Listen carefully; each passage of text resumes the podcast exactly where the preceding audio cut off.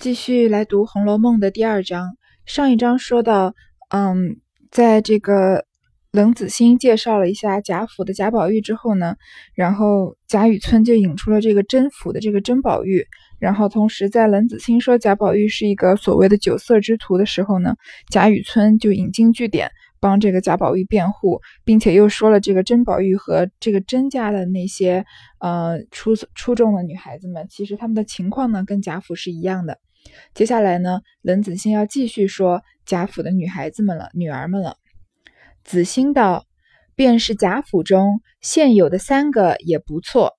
郑老爹的长女名元春，现因贤孝才德，选入宫中做女史去了。二小姐乃舍老爹之妾所出，名迎春；三小姐乃郑老爹之庶出，名探春。”四小姐乃宁府真爷之胞妹，名唤惜春。所以冷子兴说，现在的贾府里面的现有的这三个也不错。为什么讲到四个小姐，他说有三个呢？你看，首先这个郑老爹的长女贾政，她的名元春，现因贤孝才德，选入宫中做女史去了，就是。通过这个贾家的推荐呢，他已经在宫中做了这个皇上的嫔妃了，所以他自然不在家里嘛。再说他这个长女名字叫元春，她就是之前说的这个正月初一生日的，所以叫元春。嗯，二小姐乃舍老爹之妾所出，这个贾赦的妾出的。这个贾赦和贾政是亲兄弟，对吧？贾赦是哥哥，贾政是弟弟。贾赦袭了官，贾政本来要当官的，本来要考功名的，结果后直接被皇帝封了。所以这个二小姐呢，是老大贾赦的妾所出的，也就是庶出，叫迎春。因为老老大是元春嘛，所以是老二的长女，反而是女孩子这辈的老大叫元春，对吧？所以，呃，老大的长女是这个二小姐呢，反而是他们家的老二叫迎春。三小姐乃郑老爹之庶出。是贾政的庶出，名字叫探春。四小姐乃宁府真爷之胞妹，名唤惜春。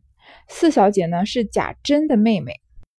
那前面三个春呢都是荣国府的，这个呃四小姐呢是宁国府的，然后是贾珍的妹妹叫惜春。贾珍是贾敬的儿子，因为珍是斜玉旁的嘛，是跟贾宝玉一辈的。贾敬是反文旁，跟贾政一贾赦一辈的。对吧？现在应该捋得很清楚了吧？因史老夫人极爱孙女，都跟在祖祖母这边一处读书，所以这四个、这三个春呢，剩下来的银、叹、息呢，都跟在祖母这边一块读书。现在，嗯，介绍他们这个四个春，对吧？老元春、迎春、探春、惜春，他们每个人名字里面都有一个春字，然后第二个字呢是元、迎、叹、息。连起来呢，就是元婴叹息的意思，就是原本啊是应该叹息的，从所以从这个名字里面就暗示出来，他们四个人的命运啊都不怎么好，都是让人很惋惜的。现在还，但是当然现在还说的远了。这个因为史老太君呢很爱这些孙女，所以这三个春呢，迎叹息呢都在祖母这边一处读书，听得个个不错。雨村道更妙在甄家的风俗，女儿之名。亦皆从男子之名命字，不似别家另外用这些春、红、香、玉等艳字的。何得贾府亦乐此俗套？这个贾雨村说呀，因为之前这个冷子兴在说贾家嘛，这个贾雨村就是说甄家，因为他之前在甄家当家教。他说甄家的风俗啊，女孩子的名字都是从男孩子的名字的里面拿出字来起名的，而不像用这些比较俗套的什么春、红、香、玉啊，常常用在。嗯，女孩子名字里面的这些字，为什么贾府这么落俗套呢？因为贾府也是这种富贵又礼义的人家嘛。冷子兴就说什么：“子兴道不然，只因现今大小姐是正月初一所生，故名元春。愚者方从了春字，因为大小姐贾元春啊是正月初一生日，所以就因为正好正月初一是元春嘛，所以就干脆叫她元春，因为元月嘛。愚者呢，剩下来的。”几个女孩子呢，就把这个春字留下了。上一辈的却也是从弟兄而来的，现有对证。目今你贵东家林公之夫人，即府中荣府中摄政二公之胞妹，在家时名唤贾敏。不幸时，你回去细访可知。他说，这四个女孩子的春啊，都是跟元春正月初一有关系的，而他们上一辈的名字呢，也是跟男女一样的。因为上一辈是什么谁啊？贾静、贾赦、贾政嘛，都是反文旁。然后子欣说，现在有对证是什么？你的贵东家，你现在上班的这个地方啊，林公林如海的夫人，继府中荣府中摄政二公之胞妹。这个夫人啊，是贾政、贾赦的呃同胞的妹妹。在家时名唤贾敏，你看这个敏捷的敏，一看是反文旁吧，所以是跟他们一样，也是从弟兄中来的。他说不信的话呢，你回去细访可知。为什么要细访呢？为什么嗯，这个贾雨村不知道他的呃学生的母亲叫贾敏呢？因为在那个年代，嫁了就是出嫁从夫嘛。夫死从子，所以你嫁给你的丈夫之后，你就舍弃了自己的名，舍弃了自己的姓，从今从此你的名字就是什么？你丈夫的姓加上氏，所以她现在嫁给了林如海，她永远都是叫林氏。所以，嗯，你嫁到新的，你嫁到你的夫家，基本上就不会有人再叫你原来的名字了，可能甚至于连你原来叫什么名字都不知道。后面讲到秦可卿就会讲到这一点，所以。这个冷子兴说：“你不信啊？你回去就细细访问一下，访查一下，就会知道他名字叫贾敏了。所以贾敏这个名字一定是很久很久没有人用到了。”雨村拍案笑道：“怪道这女学生，凡读读至凡书中有敏字，皆念作密字，每每如是。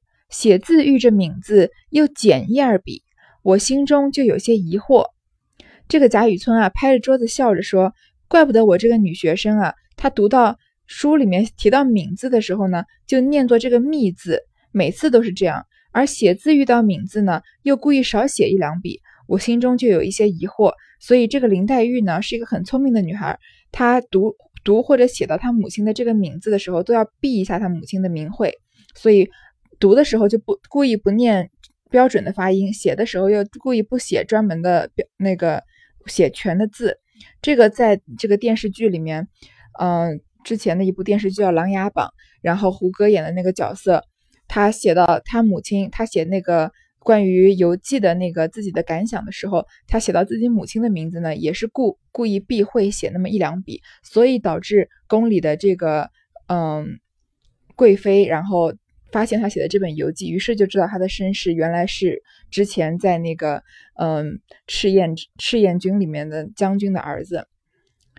这又说远了。总之就是林黛玉是会避讳的。今听你说的是为此无疑矣。怪道我这女学生言语举止另是一样，不与近日女子相同。夺其母必不凡，方得其女。今之为荣府之孙，又不足憾矣。可伤上月竟亡故了。说今天听你这么一说啊，就知道她一定是叫贾敏了。怪不得，我就觉得我这个女学生啊，言行举止和一般的女孩子不一样。然后我就想想啊，她的母亲必定不是什么，不是就是凡夫俗子，才会把女儿教育成这样子这么好。说今天一你一听，我一听你说是她是荣府之孙，你看她的母亲姓贾，那她不是荣国府的外孙女吗？所以这就不稀奇了。可惜啊，这个贾敏上月竟然亡故了，去世了。子兴叹道：“老姐妹四个，这一个是极小的，又没了；长一辈的姐妹也没了，只看这小一辈的，将来之东床如何呢？”这个冷子兴就感叹说：“这个他们老姐妹四个呀，贾敏是最小的，长一辈的姐妹呢，全部都去世了，就不知道这个小一辈的将来东床如何呢？”这个东床呢，有一个成语叫“东床快婿”。就是他这，就是不知道这个小一辈的将来嫁的夫家会怎么样，有有可能呢，也是指他们之之后的未来前途会怎么样。这个雨村道正是，方才说这正宫已有贤玉之儿，又有长子所遗一个弱孙，这社老竟无一个不成。这个贾雨村说呀，你刚才也是你说的正对。刚才说这个正宫，这个贾政啊，他有一个贤玉之儿，有个贾宝玉嘛，又有长子所遗一个弱孙，不是说，嗯，他有一个在贾宝玉之前有一个哥哥叫贾珠嘛，然后，嗯，十二十岁之前就娶了妻，生了子，生了个贾兰嘛，所以这个贾雨村就说他有这个贾宝玉这个儿子，又有一个孙子贾兰，这个他的哥哥贾赦难道一个儿子也没有吗？子兴道：正宫既有玉儿之后，其妾又生了一个，倒不知其好歹。说贾政有了这个贤育而生的贾宝玉之后呢，他的一个妾又生了一个儿子，他们都他都没说生了一个什么是儿子还是女儿，这里就是指儿子了。他说，但是不知道他妾生的这个儿子呢好还是不好，只眼前现有二子一孙，却不知将来如何。所以这个贾政现在有两个儿子一个孙子，不知道他们的将来会怎么样。若问那社公也有二子，长名贾琏。今已二十来往了，亲上做亲，娶的就是郑老爹夫人王氏之内侄女，今已娶了两年。贾赦呀，也有两个儿子，长子名字叫贾琏，是王字旁加一个嗯联系的联啊，不对，王字旁加一个呃连云港的连。他说现在呀，已经超过二十岁了，这个贾琏。亲上做亲什么意思？本身有血缘关系的，又有了婚姻关系，所以就是亲上做亲。娶的是谁啊？郑老爹夫人王氏，所以这个贾政的夫人姓王的内侄女。所以捋一下这个关系，这个王夫人的兄弟姐妹的女儿，一个某一个姓王的女女的，然后也是应该叫贾政姑父或者姨父的。嫁给了这个贾琏，如今已经娶了两年了。其实这个人就是王熙凤了。这位莲爷身上现捐的是个同知，也是不肯读书，于是路上好机变言谈去的，所以如今只在乃叔郑老爷家住着，帮着料理些家务。说这个贾琏啊，他捐了一个官，就是不是。不是名正言顺考的，也不是封的，而是花钱买的这种开后门的，捐了个官，是个同知。他呢也是不爱读书的，这个这个贾琏也是一个不爱读书的人，然后呢就喜欢跟人在外面呃聊天啊鬼混，所以现在呢他在贾政老爷家住着，嗯，他跟着他的叔叔贾政住，帮忙料理一些家务。所以他作为贾赦的儿子是不不住在，就是反而不跟贾赦住在一处，而是跟贾政住在一处的。谁知自娶了他令夫人之后，到上下无一不称颂他夫人的，连也倒退了一舍之地。说贾琏虽然不怎么样吧，但他娶了个夫人很厉害，贾府上上下下每个人都称赞他的这个夫人，所以贾琏的地位呢倒是越来越低了。说模样又极标致，言谈又爽利。心机又极深细，竟是个男人万不及一的。说这个他的这个夫人啊，姓王的这个夫人，也就是王熙凤了，还没提到。她长得又漂亮，说话又爽快，但是呢，又很细心，又很有心机，倒是个男人都不及的。嗯，在后面有人形容这个王熙凤是脂粉堆里的英雄，这这句话形容的非常贴切。然后这里就已经大概点到一下，说这个男人都比不上她的意思。雨村听了，笑道：“可知我前言不谬？你我方才所说的这几个人都只怕是那正邪两副而来一路之人未可知也。”贾雨村说：“可见我之前说的话是不，是对的。你我们两个人刚才说的那几那些人呢，大概就是他之前贾雨村不是说这个世界上除了大大就是大奸大恶和。”真正至善至美的两种人之外呢，大多数人是在中间的，既就是既有善又有恶的一面那样。他说，刚才我们说的那几个人啊，也许就是像我刚才说的那一种人，是既有正又有邪的那一面的。子兴道：“邪也罢，正也罢，只顾算别人家的账，你也吃一杯酒才好。”冷子兴就把这个话题拉回到这个现实生活来了，说：“哎，不管他正还是邪了，这是人家家的事。”你呀，也就应该多喝一杯酒。雨村道：“正是，只顾说话，竟多吃了几杯。”贾雨村说：“是啊，只顾着说话，竟然多喝了几杯。”子子欣笑道：“说着别人家的闲话，正好下酒，即多吃几杯何妨？不解释了，太简单了，对吧？”雨村向窗外看到，天也晚了，仔细关了城，我们慢慢的进城再谈，未未为不可。所以天色晚了，他们就说现在先不喝了，等到进了不等的不要等这个城门关了进不了城。所以，嗯，在古代的城市里面，他们的城门嘛，也是嗯战发生战争的时候保护这个嗯一个城市的重要的关口。所以人们说攻城攻城就是攻破这个城门嘛。所以城门在嗯每天和平年代了，就是它有白天的。什么时候开城门，晚上什么时候关城门？然后电视剧里经常看到进出城门的时候，有时候会要被这个检检查的，所以他们说看到天色晚了，说要赶快先回去。于是二人起身算还九账，方欲走时，又听得后面有人叫道：“雨村兄，恭喜了，特来报个喜信的。”雨村忙回头看时，然后破折号。说着说着，二人就准备走了，然后把钱付了之后，刚要走呢，后面有人喊贾雨村，说：“雨村兄，恭喜你，我来给你报个喜的。”贾雨村忙回头一看，然后这第二节就在就在这里戛然而止了。这里呢，作者又卖了个关子。嗯，我觉得《红楼梦》有就是有有很多地方很值得回味。他在这种以这种说书的形式说，嗯，预知下回如何。后事如何？且听下回分解。或者停在一个破折号的这这一切，基本上都是出现在前面几十回，到后面几十回呢，基本上就不再嗯卖卖这个关子，然后嗯吸引读者往下看了。也许是因为他的读者越来越多，不需要卖这个关子了。而且我同时觉得前几十回和后几十回的这个，并并不是说八十回以后啊，就算是八十回以内写的，就是文风也有很大的不一样。嗯，既然还。现在才十几分钟，就说一说他的文风有什么不一样。嗯，简简而言之呢，我就觉得前面二十二十多回啊，写的比较黄，就是关于情欲的镜头，你基本上都是你能看到的情欲的镜头，基本上都是在二二十回之前的，写的非常的香艳。写到这个，嗯嗯，怎么秦可卿啊，贾宝玉，嗯，进太虚幻境啊，然后嗯，跟袭人啊，然后说这个，嗯，贾琏。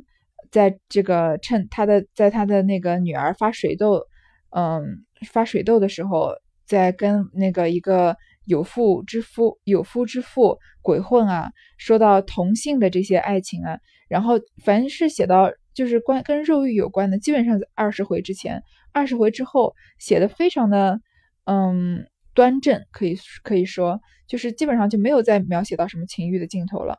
然后同时呢，二十回之前的这个。回目和他的文章的内容不符的也很多，嗯，很快就会读到后面有一章这个送宫花贾琏戏西凤，这个一看这个回目就是贾琏和西王熙凤，不管是发生什么，肯定是发生了一段故事，但是在正文里面贾琏根本也没戏西凤，根本就没有写到他们两个人怎么样，所以。嗯，我觉得很奇怪，即使在八十回之内，曹雪芹一个人写的文风也有差差异这么大，不知道是为什么。然后听了一些讲座和看了一些资料，有些人说，曹雪芹是嗯，其实写《红楼梦》是要维持生计，所以他写了一些这种嗯黄色的内容来赚取这个眼球，多卖一点钱。后面呢就被这个脂砚斋纠正了，说你不要这样写，你要嗯就是。就是不要污玷污了大户人家的名声什么，他才慢慢回归了所谓正途。也有人说呢，前八十回都不是曹雪芹一个人写的啊，是很多人一起写的，然后曹雪芹把它给呃编一编，就是编注一下，把它呃变成就是完整的故事。他们的根据呢，就是说曹雪芹在第一章里就说了，这这本书不是我写的，是刻在这个石头上面，我只是帮他，我只是负责把它编纂成一篇呃一部小说而已。嗯，众说纷纭了。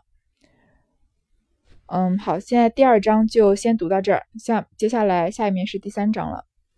好。